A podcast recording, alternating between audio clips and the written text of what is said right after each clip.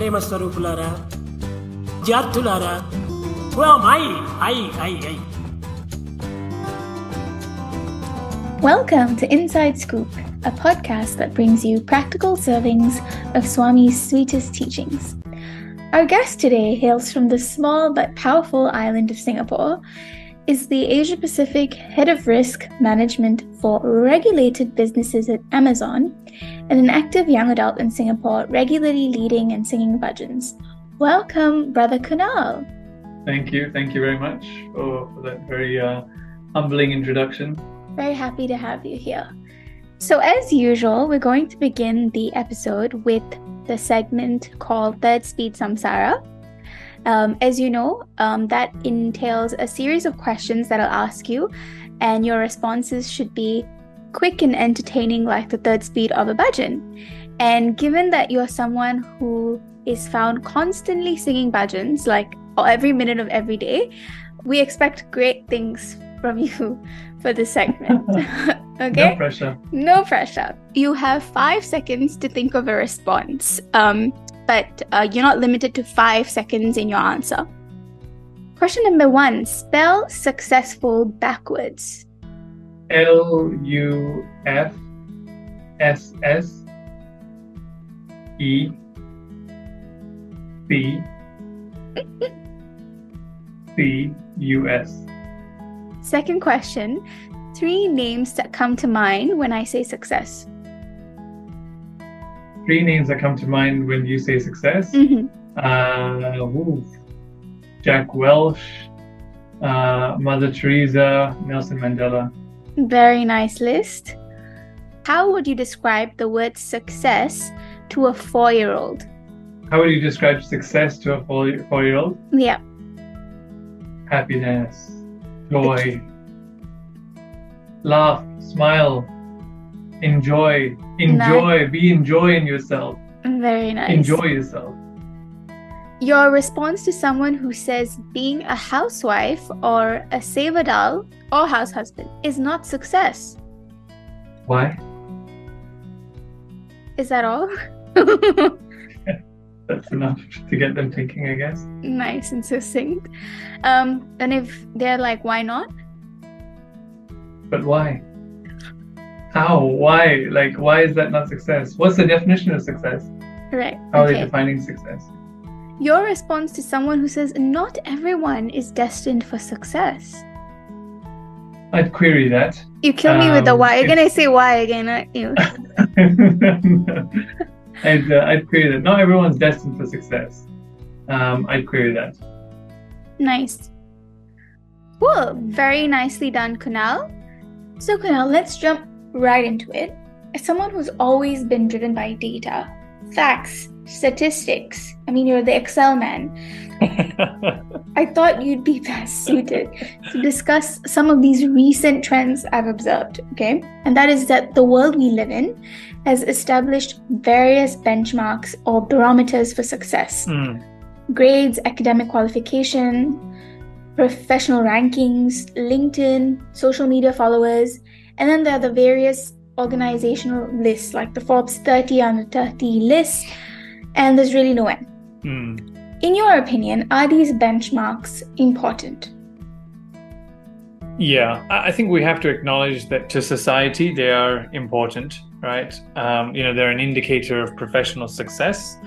And we as society have been conditioned to think that um, that defines success because of the qualities and skills that such lists imply that an individual has right? So if somebody has made the list, he must be very smart, he must be very hardworking, innovative, etc., etc. Now, in my humble opinion, I think it's definitely one measure of professional success, which, by the way, is only one kind of realm of success, I'd say. Hmm. But even this one particular measure, I think, has its fair share of limitations, right? If, you know, a couple of them would be number one, it draws comparisons with others, Yeah. right? Which which is endless, right? And I think it should be drawing comparisons um, versus yourself yesterday. So Right. how you're performing today versus how you did yesterday. Um, the second limitation, right, is that it focuses very much on the outcome, and doesn't account so much for the process.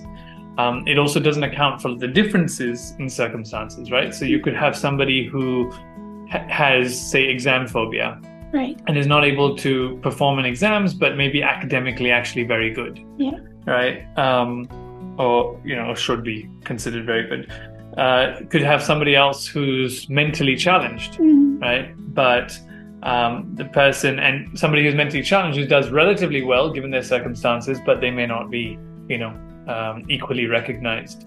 So th- there are definitely limitations to, to this particular measure, um, but you know, society does look at it as a as a measure. Right. Okay. That's very insightful. Um, your view is essentially that it's one way of measuring success, but it can't be used exclusively. I mean, because if you think about it, it makes sense. Surely the success of our 70 or 80 year lifespan can't be dictated solely by 30 years of professional hustle, right? As you pointed out, these benchmarks don't really take into account the fact that a person may be abusive, Mm. an alcoholic, depressed, or lonely.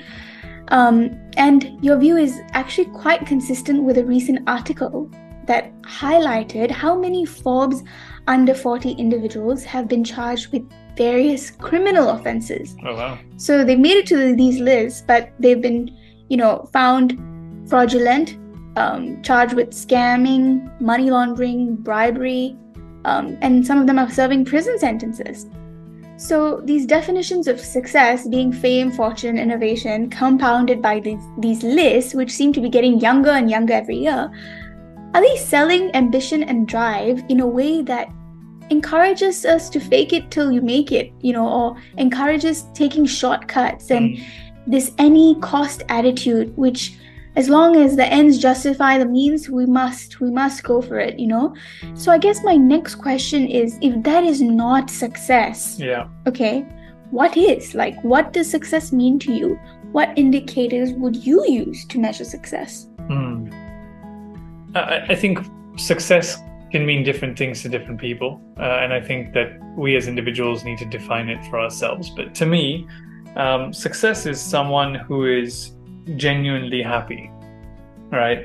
Um, and and what do I mean by that, right? I think obviously people need to find out for themselves what makes them, what gives them genuine happiness.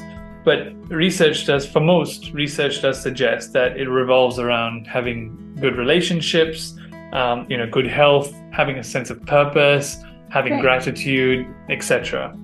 Right? And if I take me, for example, um, could, contributing to others' success, right, and whether that may be a student at school or somebody in their life, right, a mentee, for example, that you know gives me genuine happiness Mm, right? So th- that for me would be one of the criteria of, of, of success. Mm, but again i think it's down to down to people to define.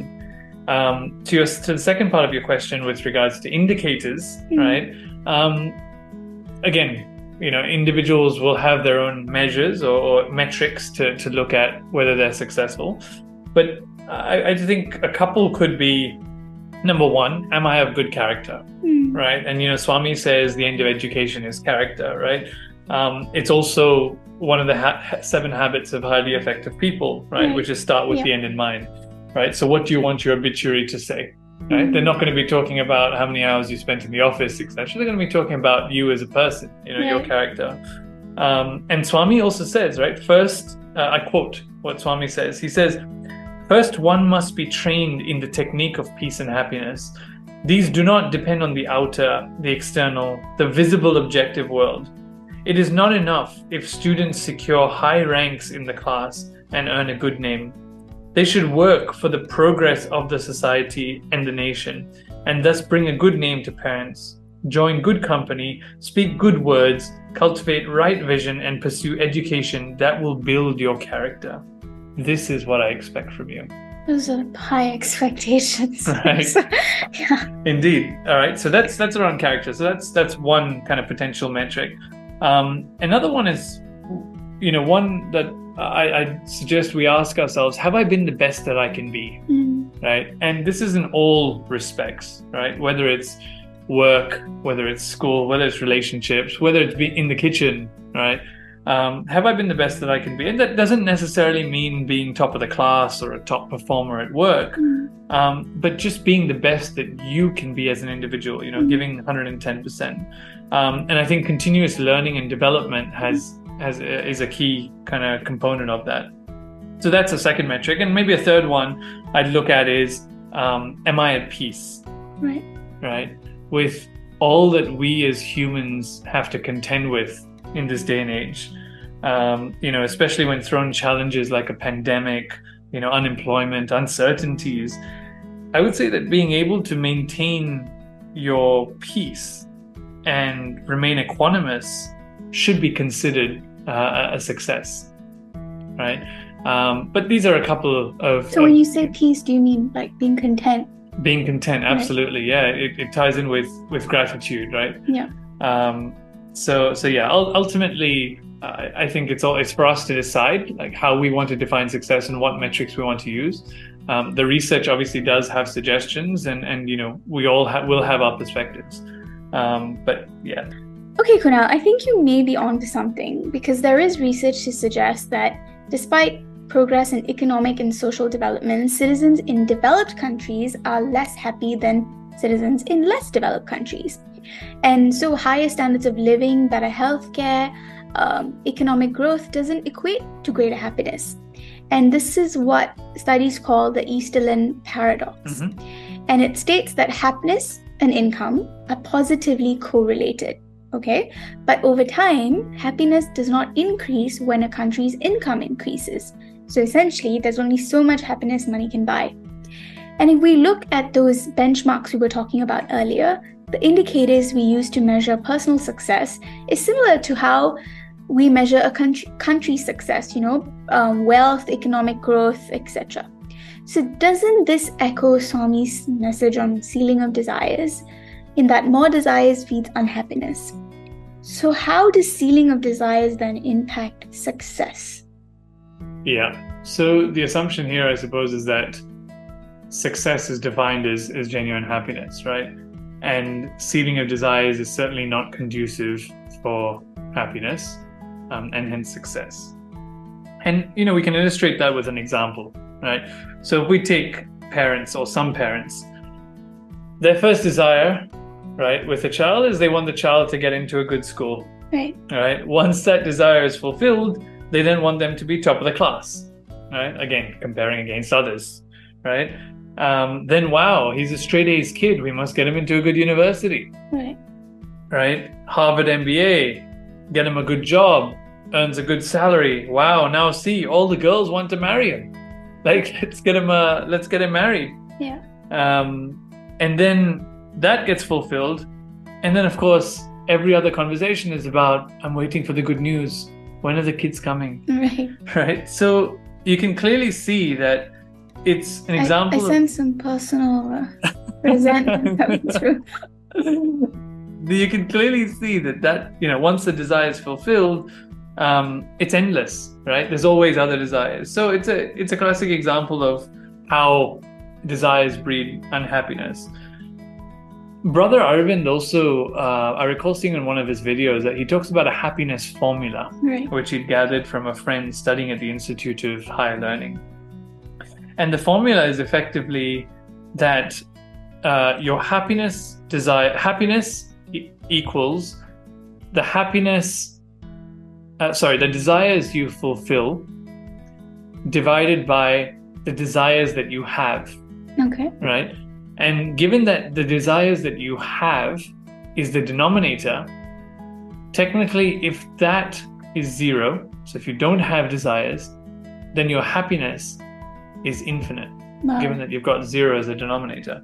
So that was quite a powerful uh, formula, um, and you should certainly link to that that video in the um, in the podcast notes. Uh, and and Swami, of course, Swami has said that you know in the Ramayana we find the example of Ravana. He was highly educated, very rich, and powerful, but despite all this, he brought about his ruin. Why? Because he could not control his desires. He lost his discrimination due to his evil desires, and he could not recognize what was good and what was bad. Hmm. but let's be real. This is easier say, said than done, you know, having fewer desires so that you're more happy and therefore more successful. Especially when the world, social media, advertising keeps pressuring us to succumb to their definition of success. You know, traveling the world, money, status, rank, fashion. We can't say these barometers don't matter because we are part of a system that uses it. It's the rules of the game. We have to do well at school, secure a good job, maximize our potential. So, how do we bridge the gap between the way society perceives success and how we define success? And can we realistically achieve success the way society perceives while staying true to our values? How do you do it? Because I know you to be someone who embodies Swami's teachings constantly, and yet you are extremely successful in the material world. Tell us your Mm. secret sauce, It's all the by, magic. It's it's all obviously a large part of it is, is Swami's grace. There's no question about that. But just on what you were saying around society's perception uh, of success, um, and and you know succumbing to that, I, I still think that it's about uh, and it should be about how we define success, right? And what society, um, you know, believe is success should matter a lot less than how we, uh, you know, define success for ourselves. So I think that's the most important thing, and that's, that's something that we all must take time to do, Mm, right? Um, but having said that, you know, for those that are playing the game, so to speak, um, I think first and foremost we must we must pray to Swami to give us the strength right. to withstand the various temptations that you know that get that get thrown at us in, in this world and there will be tests Yeah. right a myriad of tests um, so i think that's the first and most fundamental piece but you know second of all if we do want the lord's grace right we focus on what will please the lord right and it takes effort so if i give you examples right personal examples of, of how i stay true to my values um, by Swami's grace in university, we had won an entrepreneurship competition in Hong Kong. Okay. All right. Um, and the next round, or the, the, the very final round, was to represent Hong Kong at a regional final two to three months later. Right. So we had to up our game because obviously this was a bigger stage and, and you know, wanting to win it, um, we had to do something different. So one of the things that my team had suggested was, oh, we can tell them that we've started the business and you know pretend that we've raised this much money and got some customer interest, etc. When actually you haven't. When actually we didn't, you know, we didn't actually walk the talk. Right. Um, I put put my foot down, pushed back, and said that we can't do that. Um, we can certainly, uh, you know, walk the talk, right? So we can actually start a business and and um, you know do some pitching, etc. Um, and then talk about it, right? Because we don't want to be fabricating a story. Um, and you know, we probably have more experiences through that process to even share as part of our pitch, which would even make it, you know, um, more Stand out, sound yeah, yeah. stand out exactly. So um, you know, they they they obviously uh, eventually agreed to you know put in the effort, and and we did start the business, um, and you know try to try to get some funding, etc. So um, that obviously gave us a lot better a better chance. Uh, and with that effort, um, you know, grace was received, and we very fortunately won the regional final Amazing. right um, but it's the little things that you know kind of staying true to yourself to your values while playing the game competing Mm, um, you know swami will will take care of the result so i think it's we've got to focus on that. Uh, you know another example is that um, having been in the corporate world for 13 odd years um, i've never drank right? I don't drink. So it, it can be a little bit of a challenge some may think right you know, mean networking and such. networking, you know, social engagements, etc. But um, I think one is that that's those are my principles, and I've, I stay strong to those. Right, I, I don't drink, and I explain why if I need to. Um, and people, uh, people can respect that. You know, people do tend to respect that. Um, and if they don't, then you find other ways to engage with them socially. right? There's so many other ways.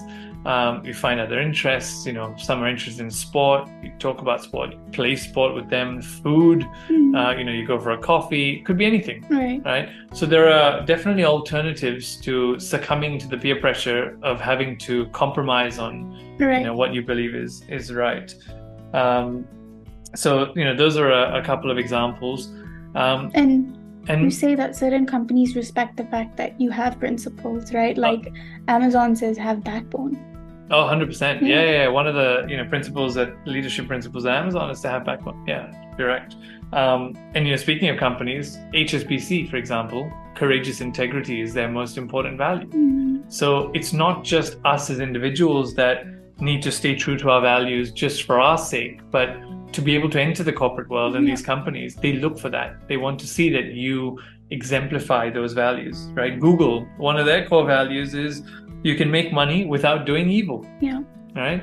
Um, so uh, that's a great point because it can be difficult to do the right thing. It can be scary, but I think that's the only way you find the right people around you. You know, when you stay true to yourself, you'll actually find people who want that kind of people, and and then it flows. You know. exactly. Yeah. yeah, yeah, exactly. And that's that's what companies are looking for as well Yeah. when they're when they're interviewing you. Um, and then perhaps one final example uh, worth sharing is uh, with regards to the work-life balance, right? Right. And the you know the, the perception that it's kind of face time and the number of hours that you you know, put in at the desk, um, and you need to be seen to be working very hard, etc. Okay.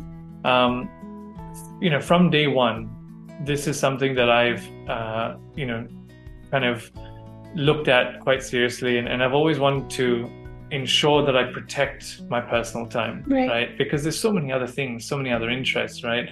Like, you know, whether it's singing bhajans, um, or whether it's, yeah, you know, playing instruments, etc., um, or playing sport, right? You know, whatever it may be, right? There's just so many other things that you uh, you want to be spending your time doing. So I challenge myself to be able to succeed within those working hours, right? And finding ways to do more within those hours, right? And um, yeah, it's something that um, you know has has fortunately worked. You don't necessarily need to be at the desk and be seen, you know, doing that. Um, and to be honest, you know, managers even respect that. They will actually ask if I'm okay to take a call at 7:30. Mm. Um, in in which case, there are times I, I cannot because you know there's somebody waiting on the squash court to, Mhm. to play. So uh, I think that's that's something is that that's worth kind of thinking about as well. Um, and again, not su- succumbing to expectation or to societal norms um, or, or perceptions. Fantastic, Kunal. And in case we haven't been convincing uh, in our ideas of what success could look like, um, there's this quote by Ralph Waldo Emerson, um, an American essayist, um, philosopher, someone who's highly regarded, that basically summarizes everything you've highlighted in this episode. He says, To laugh often and much to win the respect of the intelligent people and the affection of children, to earn the appreciation of honest critics and endure the betrayal of false friends, to appreciate beauty, to find the beauty in others, to leave the world a bit better, whether by a healthy child, a garden patch, or a redeemed social condition. To know that one life has breathed easier because you have lived here. This is to have succeeded. Thank you so much, Kunal, for that exceptionally empowering and practical take on success. You exemplify how can how we can be in the world and yet not of it. Dear listeners, it's now time for some prasadam pills. 1. Success is genuine happiness, and there is data to support this. How empowering is it to know that each of us are the only judge of our own success, no one else? 2. Some indicators of our success include our peace of mind, character, quality of our relationships, and our sense of purpose. 3. It is easy and natural to be tempted by the luxuries of the world. But Observe where this desire stems from. What insecurity is this desire trying to fulfill? And having satisfied that desire, are we truly happier? Or did it just give birth to another desire, leaving us just as unhappy or unhappier than we were before? 4. When prayer is a habit, success is a lifestyle. Although it may be difficult and require conscious effort to navigate the world that doesn't necessarily prescribe to our values, don't underestimate the grace that protects and propels you. Have courage that when you invest in Swami's principles, he is compelled to guarantee returns in divine timing. Until next Friday, happy scooping!